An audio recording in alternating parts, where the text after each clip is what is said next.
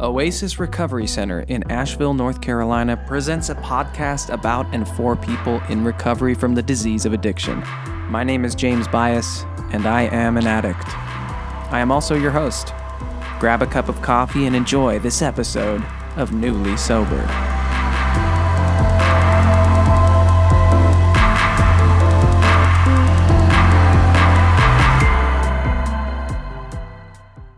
Okay, so tell me about what your what's your because this is an important segment in the Yeah, in it the is. I wish I still had my can. It's like a fine wine. It's it's the fine wine of recovery right here. You know what I'm that, gonna do? That was blueberry. Because we recycled the can, which is very. You want to pop, pop that on? I'm here? gonna do it. I'm gonna edit good. it under there. Uh, he has blueberry and agave. So those are the two cans he's offering. Um, but yeah, I'm I'm drinking Focus Aid. right, It's great. Which is phenomenal. It's got nootropics, alpha GPC, B complex, American ginseng, and acetyl L-carnitine, which means nothing to me other than it's great. And it makes you feel good. My, yeah, I gave it to a friend of mine. And I was like, I, a I'm little not gonna lie to you. Don't really like the way it tastes very much, but Yeah. it really like kind of makes me super Focus, sharp and yeah. cognizant. So, all right, look at us drinking drinking our caffe, you know, caffeinated beverages Yeah. and um, trying to get more focused. So, dude, what was your journey into recovery like? It's so uh, the question's challenging, right? Because when I think about it today, there's been so many different segments. Um, so like going into the first segment, going into recovery, um, at the age of 22, just coming out of serious addiction, I was at that point I was doing OxyContin. Um, so I was doing about 10 80s a day. You know, and even to back it up further from that, like coming out of high school, uh, good grades, played golf, played basketball, drank, smoked weed, never really affected me. Right. Um, you know, went to a graduation party a couple weeks out of high school uh, where we were getting very fucked up. You know, Molly, everything else. And, you know, I'm the one that's like, I can drive. You know, I got this. As we pull up to the house, there's like cop cars and everything parked out front. That incident on that one night landed me six months in jail. Wow. So instead of like going to college, doing my thing, following my passions, landed in jail. Um, in jail is where I tried OxyContin for the first time. Wow. Uh, yeah, I met a gentleman there, Rick, um, who was in for trafficking Sh- OxyContin. sh- shout out to Rick. yeah, don't want to say his last name. you know. Right. Not that he would see this. No. But yeah, so we became friends. He's actually a really cool guy. Yeah. Yeah, he had been getting OxyContin in jail. He never stopped. But then getting out, you know, Rick put this little bug in my ear that I could make good money selling them. So um, once he got out, we reconnected, started selling OxyContin along with other things. And, you know, it just became progressive. I'd do a little bit, you know, a little bit more, a little bit more, um, you know, until I was hooked. Yeah. So that time around, uh, doing about yeah ten pills a day, but and, and miserable and sick, and Yeah. you know my body was gross. The big thing for me that I always noticed is when I was in active addiction, all my passions were none. Yeah. Like, and I'm and I'm so obsessive. Like I have an obsessive personality. So like literally, I'd go to bed with this little oxycontin like floating around in my head. That was the start of that. I, I got the opportunity to go to a nice treatment center. Uh, got got one chance to go to a nice treatment center. You know, after that, my family just pretty much said don't talk to me. But so I went to Narconon Vista Bay, uh, six months inpatient treatment center. Uh, I got sober for the first time. I guess this is around twenty. Okay. I was still so uncomfortable with myself. You know what I mean? Like even after six months of being fully sober at Narconon, I'm so uncomfortable with myself. And and looking back on it now, like I never really built any connections. Right. Um, and that's the most important thing for my sobriety today. But you know, long story short, coming out of Narconon, ended up working there for a little bit. Uh, got what's called gold rotted um, because I was hooking up with a female client there. So gold rotted in Narconon words is like nobody can ever talk to me again from there. Oh my gosh. So, anyways, so I went from you know some sobriety, feeling really good, working out every day. Yep. You know, two weeks after that, hooking back up with this guy. You know, getting pills again and, and starting back over. Wow. Yeah. And what was the thought process like? Should I just go back to my old life? I'm feeling good, but should I just screw it. Like, I, like, how much do you think about it? That's what Yeah. I'm. You know, what I'm curious. Like, because Bro- it feels like to me, when I, when I would have like relapse, I didn't even. It didn't even occur to me that I was a chronic relapser. No. You know what I mean? Mm-mm. Over the years, I I like get sober for like a couple months and be feeling great and be like, you know what, I'm good now. I can use again. Yeah. You know what I mean? I And- did have a stage of that though later. Okay. Um, but no, I mean this time around, being so young, like it was second nature. I didn't even realize what was going on. Right. Uh, I think my mom let me do some work at the office she was working at. Um, you know, stole a little cash from their safe. Um, took my mom's Lexus to uh, to Sacramento and got a pill. Wow. Sharing my story, like on that side, it just progressed. Continued to get high again. Got back to where I was before, and there was a ton of shenanigans too. Yeah. You know, we would go to we'd go to raves, do a bunch of Molly. Yeah. Um, it wasn't just about the pill. It seemed like the pills were like the equalizer. Like I needed those to participate in life, right? Right. But then life was still happening, Right. and life was a party. At some point, I got down to uh, Arizona State. Uh, hung out down there for about three years. Um, three years of partying, hanging out with different people. Yeah. Um, wrong areas. I ended up getting jumped down in the ghetto um, of Phoenix, and they took everything I had. So I mean, they stripped me down to my boxers, pants, shoes. Went into my apartment, got everything, and uh, from there I took a Greyhound up to Seattle, where my dad was. My dad wouldn't take me to his house, but someone that worked for him uh, took me in. So I'm detoxing in this dude's house I don't even know. Um, and that process lasted two or three weeks. Uh, got a job washing cars. Eventually got got a job selling cars. You know, I was good at selling cars. Uh, started making good money, doing my thing, and then just the same cycle started again. Right. Like where are the pills? Where's Right. the fun? Where's the party? Right. Um, so you know, at that point, I was a traveling car salesman, new town every week. Yeah.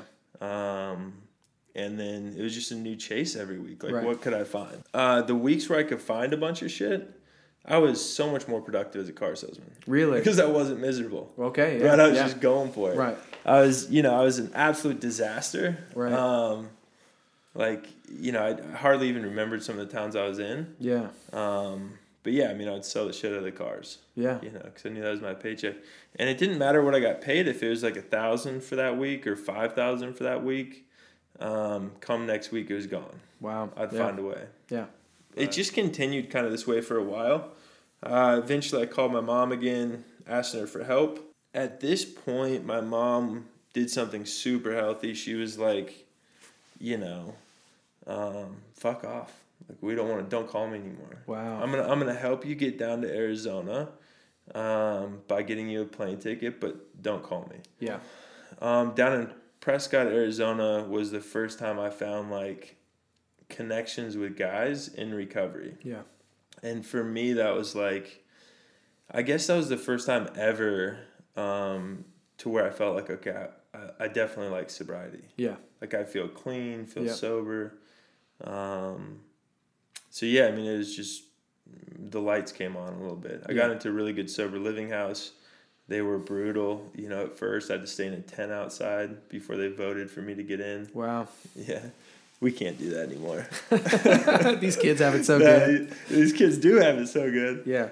No, I, I had a you know, and I had my I had a backpack at the time. Um, I was in shorts, and uh, it was in the winter, of Prescott, Arizona, so it was snowing. Um, and these guys in this house, man, helped me piece it all together. You know, and I I was persistent. I didn't have transportation, anything like that. The closest thing I could walk to was a grocery store. Yeah. So I went there seven days in a row. The big thing at this house was you have to have a job in two weeks, else you're out. I went there seven days in a row. You know, every day they told me we don't have anything open. Um, went on the eighth day, and I'm like, man, I'll do anything. And the guy finally said, okay, you know, we'll give you a job. Uh, you can start by washing the toilets. I said, great. You know, when can I start? He's like, why ain't you coming tomorrow? I'm like, I'm free now too. You know, so Yeah. they hired me in. Um, yeah, then from there, like I got a worked heavy program in the AA at that time. Like I was captain AA, uh, sponsoring sponsoring guys. My whole community was AA, um, making at least four or five meetings a week, and it wasn't like a drag. Like these are my people at that point. You know, super connected with them. and uh, yeah, and then my life just progressed, man. I met my wife that we're still married today in, in Prescott. Um, and then just continued to get better jobs. So from there, got my first car uh, again in sobriety, which was just a really beat down thousand dollar car with the bumper hanging off. But it was an Eclipse. You remember those cars? Yes. Yeah. So it could have been cool. Yeah. But the thing was like it had four, some guts. Yeah, the thing was like four toned. Okay. And every time I drove it, I had to fill it up with water. You know. that's awesome though. Yeah. It's character building. it's character building. You know. But uh, but that's the car. Like after I got that car, I could get a better job. Yeah. Right. So I saved up for that car, um, and then eventually I got a job at Sears selling appliances. Right. And all while like I'm working, a the only way I know how to work recovery at this time, right? And at this time in my life, the only way I know how to work it was through AA. Okay. Um, you know, is all that I found. Yeah. Uh, the guys were beautiful, for lack of better words. Like Yeah. we, it's almost like in the age group we're in. I still talk to a lot of them today. Um, but the age group that we were in, it's almost like we all felt like we got a second chance to grow up again. Yeah. We were just being kids. Did extremely well at Sears selling appliances, so I got a job offer in Pittsburgh, Pennsylvania, like one of their marquee stores. Um, and at this time, you know, Bonnie and I had our first child on the way. So I'm thinking, okay, I got to make some money, you Mhm. know. So we make that move. Um, and the biggest thing for me in that move is the connections were gone. Like my hookups Yeah. with the guys, the community. Yep. Stayed in touch with some of them, but it's hard when you leave. Went to a couple meetings in Pittsburgh, and it just didn't feel the same. So yeah, I mean, you know, I got a little bit of a taste of success for the first time. You know, I was making like, I don't know, 55, 60,000 a year at Sears. And for me, that was a ton of money at the time. So I'm thinking, you know, I, I can have a drink. Right. You know, I'm not Of gonna, course. I'm not even interested in pills Of course. but uh, I deserve this. Right. And I'm a father too. Oh, yeah. I got things to celebrate. so Oh my god. you, that cut- is you, so you, you- insane. You, know the story from Yeah, there, but bro. that's so insane, Yeah. really. Yeah, You it's I mean? crazy. Yeah. Uh, but just a spiral. And then eventually I got a job opportunity to come to Asheville. We stayed in Pittsburgh one year. Bonnie hated it there. I shouldn't say she hated it, but it wasn't uh, where she wanted to be. She also had no friends. Mm. So when I got uh, a job offer here in Asheville, good job offer uh, to work for a wireless internet company um, that Bonnie's dad owns. Uh, we took that move out here and kind of started anew. Um, and then, like at this point, I was so far removed from like recovery and different things. Um, I was seeking community, so I got connected with a different community called the Baha'i Faith. And for a long time, man, that worked. You know what I mean? Like that was the connection I needed. I was here in Asheville. I got reintegrated with golf, basketball, um, getting back in the gym. Like Asheville was healthy for me, you know. Um, but then I, you know, I went down that same road. Like I got did really great at Skyrunner. Helped them build the company from something very small to something huge. I got compensated really well along the way. Uh, we had another baby, Mm-hmm. and then you know here I am again. Like oh, I have a tiny bit of anxiety. You know what do normal people do with anxiety? Uh, they Have go drink. well, they go to the doctor, right? Okay. And they get a little Xanax or a little Valium. So that's how it started, you know. And then I was, Innocuous. yeah, yeah, right. Simple, right? It's a script. I mean, it, it can't be bad for me because the Yeah. doctor gave it to me. Yeah, right. Um, and then also I have ADD, right? I have a hard time focusing. Um, so go back to the doctor, get a little Adderall. Yeah. You know, so you have those two things going, and uh, I was able to keep it together for a good period of time. But then, you know, eventually it's like, well, I can just order whatever I want online. You know, let's just cut to the chase. So I got hooked back on Roxy's at that point. So then that was kind of my medicine. Those those three combined, um, and then it just got terrible. Know, real real bad Real fast. real fast. And uh, you know, when you have a family, it's much different. Like getting into if you can sustain sobriety um, as a single individual and then build up your sobriety strong enough and then start a family, that's the way to go. Right. Because it's not just you anymore. No, you're putting your family through it too. Yeah. Yeah. Putting everyone through it. Yeah. Um, you know, so we had some really good times before the you know addiction got too bad. But I mean, long story short, like we had to sell our family house. Um, family was homeless. You know, Bonnie was able, and this is when I'm getting sober. It's just skipping through a lot of the minutia. Um, you know, Bonnie was able to find a friend that lent us their parents' B and B for uh, for a month, and this is where I kicked that. You know, I didn't have any means. Like I had maxed out all my credit cards, eighty, eighty-five thousand dollars in debt. Um, having to sell our family house that we built. You know, Yeah. it was a nice family home. Um, and then stay in this little in between spot while we put everything in storage. And I and I kicked, man. I kicked off a similar dose I was taking as a young guy. Yeah. I was on, you know, anywhere from 10 to 15 of those Roxy 30s a day. You know, so I got down, I guess, to, you know, about 150, 160 pounds. Um, and I just really laid on the couch for like two weeks. Wow. Yeah. You know, through this process, Bonnie was kind of a badass. Yeah. Like, Yeah. handled her shit, bro. I mean, she she had a cleaning gig, you know, to keep us afloat, to give us some food, um, and then somehow she managed to get us into a little two bedroom apartment. Um, you know, so we did that, and two kids, two bedrooms. Good God, man. Yeah, What a what a fucking saint.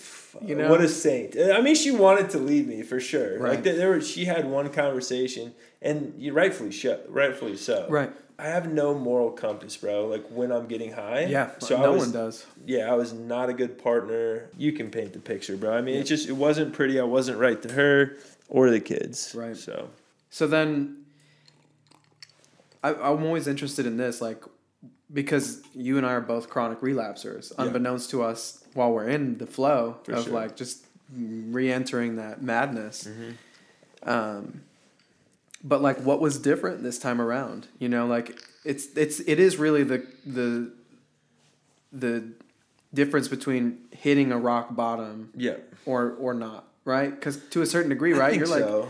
I mean, like you had But to how sell many your rock home. bottoms have you hit, bro? I know, but there, and, and that's the thing. Because I what feel I've like heard is, every time was rock bottom. yeah, every time was rock bottom, but like, but the spiritual bottom is the worst I one, right? Yeah. Because like you had to sell your family home. Yeah. You know, you you you were basically about to lose your family. Yeah. You know, your your wife is talking about I don't want to be with you anymore, and you're And feeling that was a guarantee. She was like, Right. you know, if you can't get sober, it's over right. for sure. And Fair enough. Yeah. Right. For me, this last go around, like I had on paper quite quite a bit more than I've ever had before. Yeah. You know, I had a fiance. I had a Netflix show. I had a record deal. Killing it. Yeah. You know what I mean? Like I had all of this stuff, and for some reason, my impulse was to drink myself to death over it. You Yeah. know, and I ended up for the umpteenth time in the fetal position, thinking about killing myself for the umpteenth time because Yeah. that's where it always ends. On, on a long enough timeline, I have all of the results Oh, yeah. in. The results are in and on a that's long enough something I timeline. omitted. Like every single time, uh, I would go on a hiatus where I drank or used too much and tried to kill myself. Right. Every fucking time. Hiatus. Yeah. You know what? I'm gonna take a little sabbatical. Yeah. And I can re. Yeah, I'm gonna know, go. I'm gonna go drive my this. car off a cliff. You know what I Right. mean? And then drive to the cliff, but somehow not drive it off. You know? Yeah, because we don't want to die, and for whatever reason, that's a really powerful realization, right? Yeah. Because that's I think where it starts when when you get down to the bottom, the very bottom, and you finally make peace with the fact that you have a serious problem. You look at yourself and you go, "Okay, I'm gonna die if I don't stop. Yeah. I don't want to die."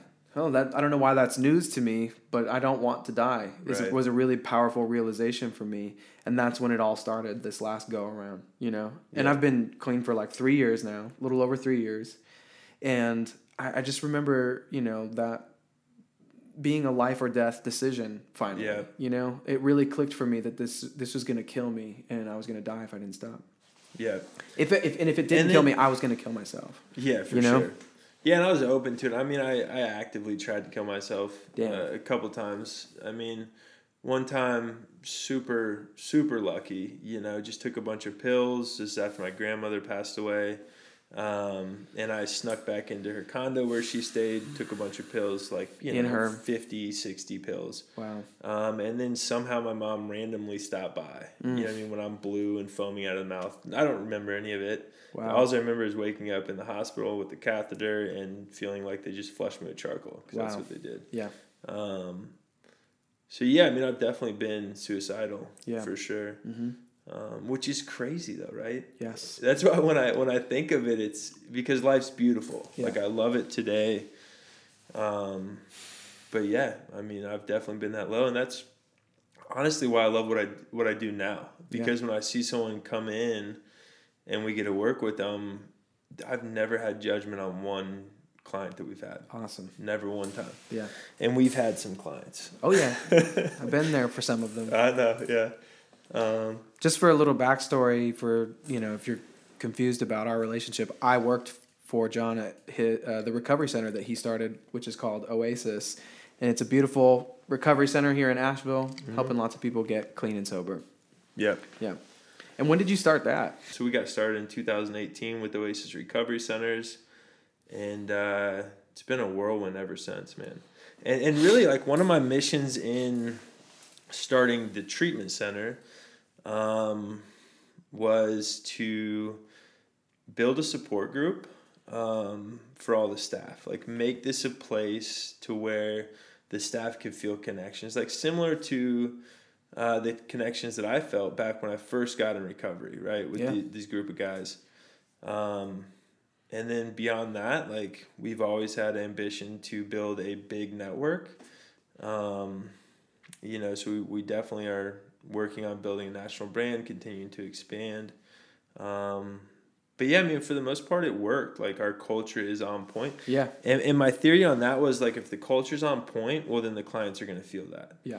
right? But if the staff's miserable coming to work, Right. Um, and and it's a work in progress. You know what I mean? It's it's never gonna be perfect, but It was pretty close to perfect, to be honest with you, in a lot of I ways. You that. know, like I just it's, loved. it's high burnout though. Still, you know, and that's some things to work to look at. I loved working with the staff there, though. I just like Mhm. I, I really enjoyed every person that you ended up hiring. Like all of those, f- fantastic, fantastic group of people to Yeah, to be on staff with, and and I had not experienced other than like being because I'm you know I've been in a bunch of like plays and musicals and Yeah. stuff. That's a great that's an epic culture. That's yeah, an, yeah, for uh, sure. You guys are all doing your passion. Yeah, but it felt similar to that. Like it felt Yeah. like we were all, you know, I think that we all like had that mission statement firmly in place in our hearts. Like everybody knew what we're doing is is a good thing.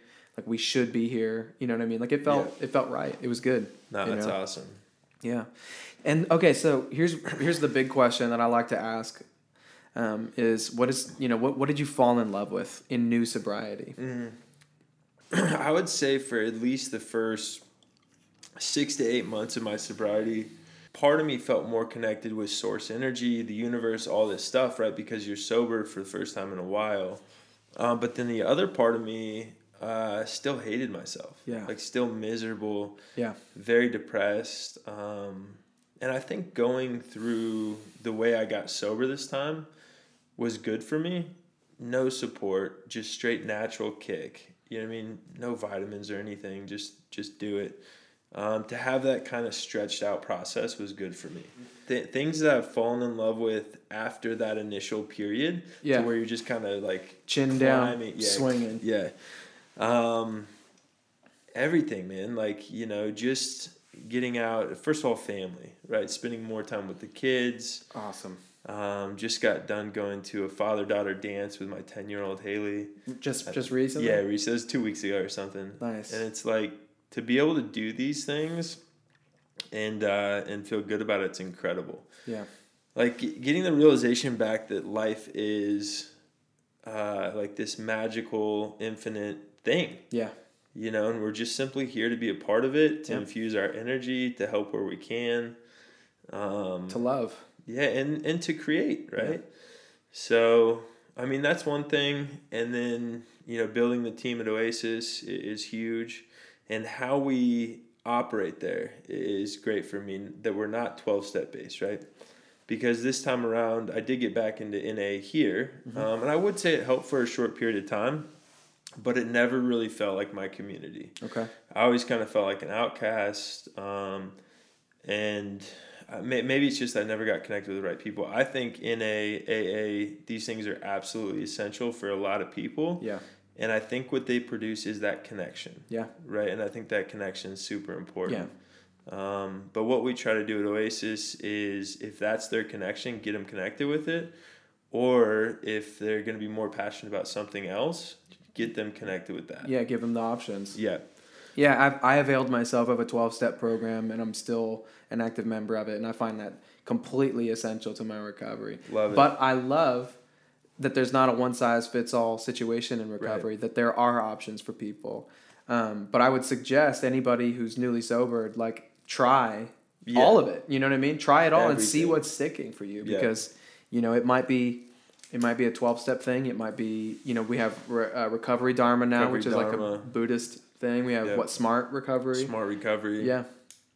And then beyond that, like try to remember what you were passionate about before. Yeah. Like for me, when I think about the different dynamics at work, I have my golf community. Yep. I'm huge into golf. I'm sure you have your music community. Yep. Yep. Um, I have my basketball community as well. Great. Pre COVID too, I was doing hot yoga three times a week. Mm. Um, you know, just finding these different little connections, um, and then showing up uh, authentically, right? So showing up as your real self Yeah. within these communities. Yep. You know, if you're struggling, speak with someone. Yeah. Um, but yeah, I completely agree with you, James. I mean, if you're new into sobriety and you have no options, like I had no options, go to a meeting. Yeah. They're free. Yep. Uh, and the and you know the connection's there. Yeah, and it's real, right? Yeah, it is real. Real connections. Do you um did you get into hot yoga uh, in sobriety? Is that or is that something Yeah. you did before? No, I was in sobriety. Okay. Right on. Yeah, so you know what that, That, was first a, that was a new addition. right on. Yeah. And then golf, you had already kind of been into golf before that. Yeah, I mean, I was I've been playing golf since I was seven. Okay. You know, but it's one of those things that just went away. Yeah. You know, completely. Oh, I know. Trust me, man. Like I used to, when I was in um, in middle school and high school, I wrestled. Yeah. Which is like you don't really do that very much as an adult, really. You know what I mean? But I got into the martial arts. Like I had done karate when I was real little. Um, not real little, but like you know, right before middle school, I think. And then in middle school and high school was wrestling. So I was kind of in into the martial arts and. My wrestling coach in high school said you can't do the plays and wrestling. You got to pick next year Really? which was a huge bummer.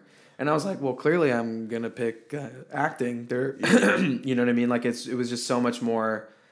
Like if I had to pick one, I was I was gonna pick Yeah. um, performing because it's just in my blood. That's just like what I was born to do. I Yeah. think. And um, but him telling me that I couldn't do that anymore was like this weird pivotal, like fork in the road.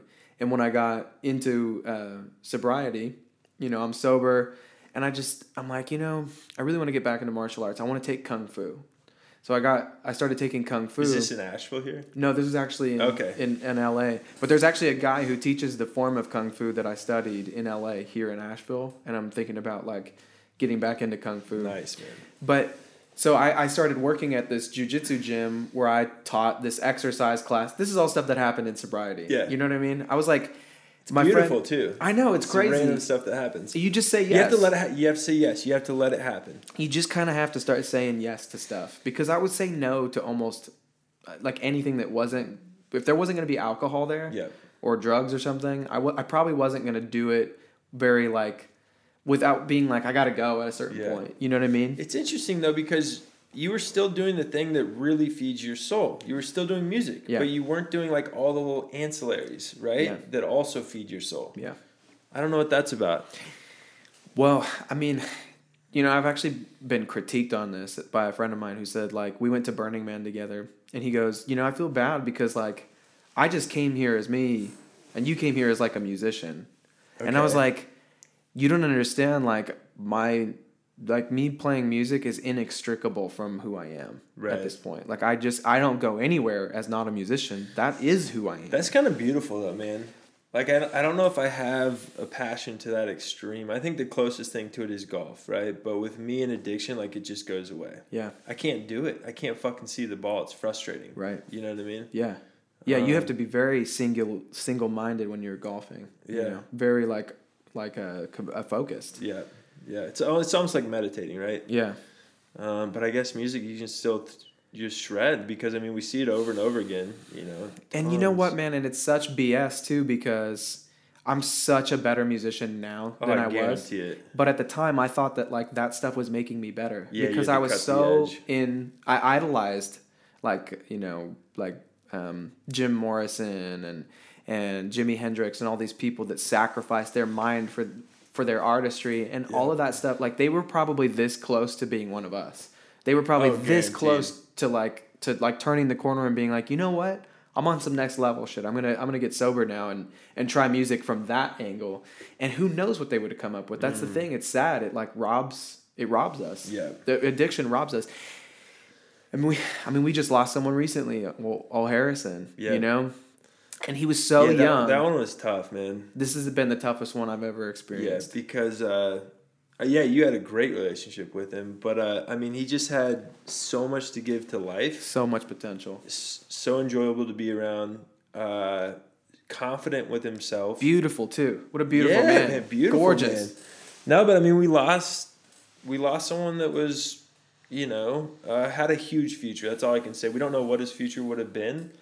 Um, but if you looked at me at his age when he passed away, no one would have knew what my future would have been. Yeah. You know what I mean? Like he had a huge future, and we've lost that to addiction. It's sad, man. Yeah, and that's happening all the time. You know, I mean, he's he's like the the the fifth person I think this year because I didn't work in recovery before I came here and worked for you. Yeah. You know, but you And I know, know you're coming back at some point. I'm I'm still working for you. You don't you don't know oh yeah, so you are. yeah, I'm I'm a life Yeah. coach for That's right. for you guys. Yeah. But this is this year I've lost.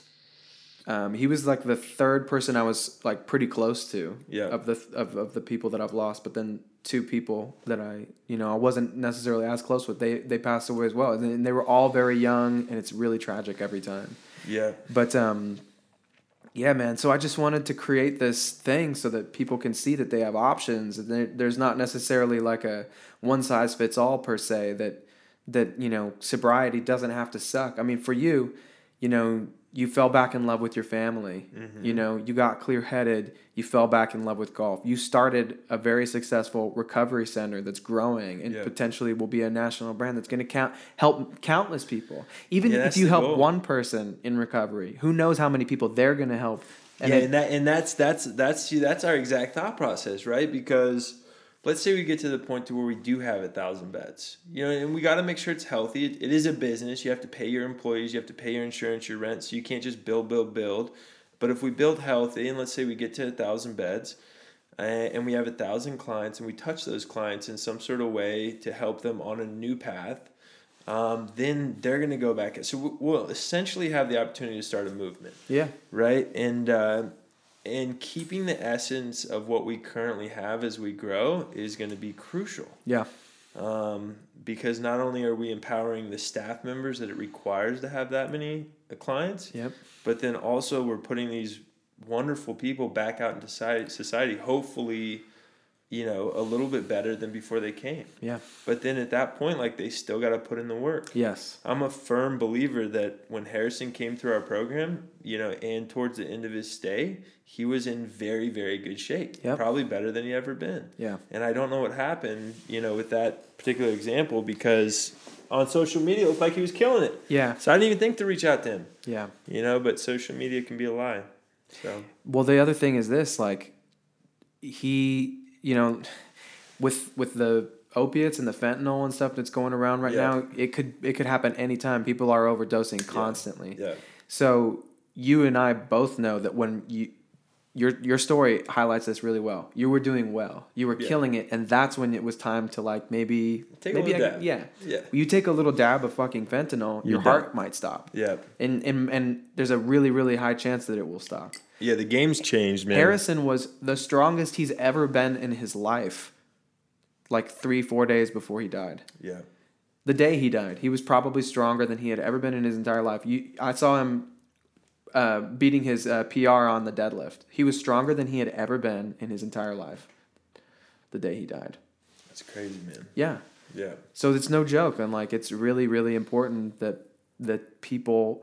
And one of the things that that, that I want to touch on too is that you said that first six eight months Mm, was a struggle, big right? time. Okay, so just so we know, that's what we're dealing with.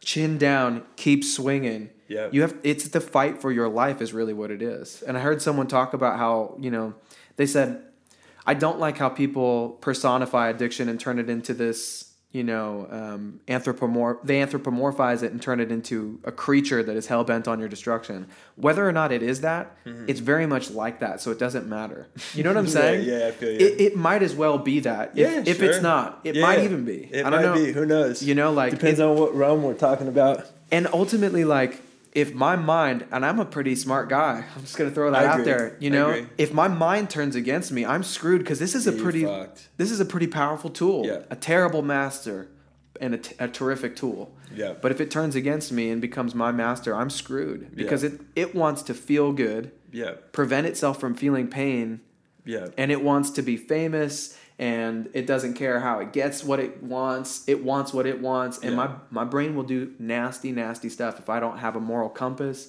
if i don't practice a spiritual path if i don't stay connected to people who are going to keep me accountable you know what i Yeah. mean all of that stuff's really really essential and i found all of that in recovery Absolutely, and, and I think now, like you know, we we both got we've both went through these stretches. For me, is like get sober three years, fail, get sober three years, fail. Thinking about the first time coming through sobriety, like what we had back then was AA. In that time, we didn't even really have NA, right? So we had AA, yeah and then just connections with your friends and stuff. Now we live in this beautiful time uh, of sobriety to where, uh, you know, if you reach out to the right people, we can get you connected with whatever you want. You know, like there's so many different modalities to practice. Um, but for me, it's like figuring out who you are at the core and what's going to make you happy. Yeah. And then getting down that path yep because the sooner that you get to the things that you're passionate about, you know, the sooner that you're gonna start to feel better. yeah And you almost don't notice it though, right? It's like you wake up one day, I feel a little bit better. You know, just continue that grind yeah until all of a sudden you like go through a week and you're like, man, that whole week I felt good. yeah You know, then all of a sudden you have two weeks feel good. Oh, but then you have a day you don't feel so good. But then you have three weeks you feel good. yeah It's just crazy how it all comes together. I have seasonal depression though. Yeah, you know what I mean. Yeah. So like this this winter was like it was a little sad, you know, and but I have the wherewithal in sobriety to know that it's coming and to know that like oh it's just that time again. Whereas in the past I'd be like this is it. This is how I'm gonna feel forever because Yeah. I had no clarity. What part of that do you think is maturity, and what part of that do you think is sobriety? I think it's probably a healthy mix of both. Yeah. You know, I mean I'm getting more mature, but I wouldn't have the chance to mature if I died. No, for sure. You know what I mean? For sure, yeah. So really, I owe it all to you know, I owe I owe it all to the to the community really, and to my uh, to my HP. That's right. What up, big dog? Get him. He's got you. Do you do you believe in God? Absolutely. I mean, you know, I, would have a hard time putting a definition on yeah, yeah. No, me too. Um, I don't think it's a white guy in the sky. Guaranteed not. No, Well, I you can't get. might be a black lady. Yeah, could be Vern. You know, I think she's actually yeah, she might be. God incarnate for sure. Um, but no, I, t- I totally believe in God. Um, and you know, however that looks, I think it's not meant for us to grasp. Yeah.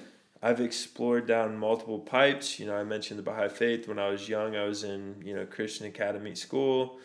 Um, and I think this is my honest opinion. I know we're in the South. I hope I don't make people mad. But I do think that uh, religion in general sometimes gets it wrong. Um, I feel like every religion in their own essence is right um, if they're helping people get connected, you know, helping people feel part of a community. Um, because I feel like there's a little essence of God in all of us. Yeah. That goes away uh, when we're getting higher using. Yeah. Or at least uh, gets doled out. You Yeah. Know? But I don't know. So yeah, I definitely believe in God. Um, you know, I try to um, follow all the signs I can get. You Me know, too. Yeah. uh, from the universe and from God. Yeah, I think uh, a friend of mine once in Los Angeles, we were on a smoke break at work at a restaurant. Very godless setting, it felt like to me. But he, we were talking about God, you know, and he was like, you know, all rivers lead to the ocean. all rivers lead to the ocean, and that really stuck with me. You know, that really kind of uh, felt true. You know, mm-hmm. it, f- felt like I was hearing something important and true, and like you said, like uh, in all of these religions, there's a kernel of truth. Yeah. You know, and I think we could stop arguing about what God's name is as if any of us knows for sure, and and start going, wait, hold on a second. So God's love for you, okay, interesting. Yeah, for that's interesting. You know, and like have like a, you know, we we call God this. You call God that. Interesting. I mean, it's yeah. like yeah, yeah. who knows really. In uh, I, I don't pretend to know, but I do um, get signs from time to time, and I, I do Same. I do have a higher power that I've learned to um, turn my will over to on a daily basis and say, hey, listen, my way wasn't working. Let's try it a different way. Yeah. Thank you. I'm sorry. I love you. You know. Yeah. Yeah, and it's beautiful when you get the signs. Yeah. Because all you got to do is follow. Yeah. You got to say yes. Yeah. And sometimes they just smack you right on the head. So, because oh, yeah. sometimes you got to say no. Oh yeah. And the sign is to say no. Right. You know. And that's saying no to yes. Yeah, exactly. Or saying yes to no, rather. You know what I mean? Yeah. Because you you're thinking about if I say no to this, I'm I'm I'm aligning myself with the truth and beauty and love. So I'm saying yes to all of that by saying no to this thing. Yeah. You know. Yeah, and, and I think it correlates back with the work we do on a daily basis, right? So like, you're in AA uh, or NA, right? You practice, so you practice those principles on a daily basis I'm not active in those communities, but on a daily basis, when I'm practicing my meditation, when I'm doing my yoga, when I'm following my passions, that's me regenerating my soul, right? So then I feel more connected with my God. Yeah. Um, when I'm, ta- you know, doing the principles. Yeah. That I've kind of, you know, put together is what I feel is the best for my sobriety and my connection. Yeah. I, I love it. I think I think that's a good place to leave off. What do you think? One word to the to the newly sober cat out there who's who's like, I think this is gonna suck. You know, like what would you say to that person? Just one word? No, not one word. Like okay, a quick a, a quick sentiment. Yeah, I mean, uh, perseverance would would be the word, um, and that you have no clue what your future could be until you start. Um, and from what I've seen from everyone that has got sober around me, it's worth it. Um, you know, you do not have to be miserable anymore. Uh, there's always help. Um, so just reach out. I mean, if you're even borderline thinking about getting help, maybe you think your addiction is not that bad. Um, I just guarantee life could be better without substance. Thank you for listening to this episode of Newly Sober. Follow us, like us, share us. All of the podcast episodes are available in video format on YouTube at youtube.com slash jamesbyous. That's B-Y-O-U-S. If you or a loved one are struggling with the disease of addiction, please consider going to the Oasis Recovery Center website, or-nc.com, to start your journey of recovery today.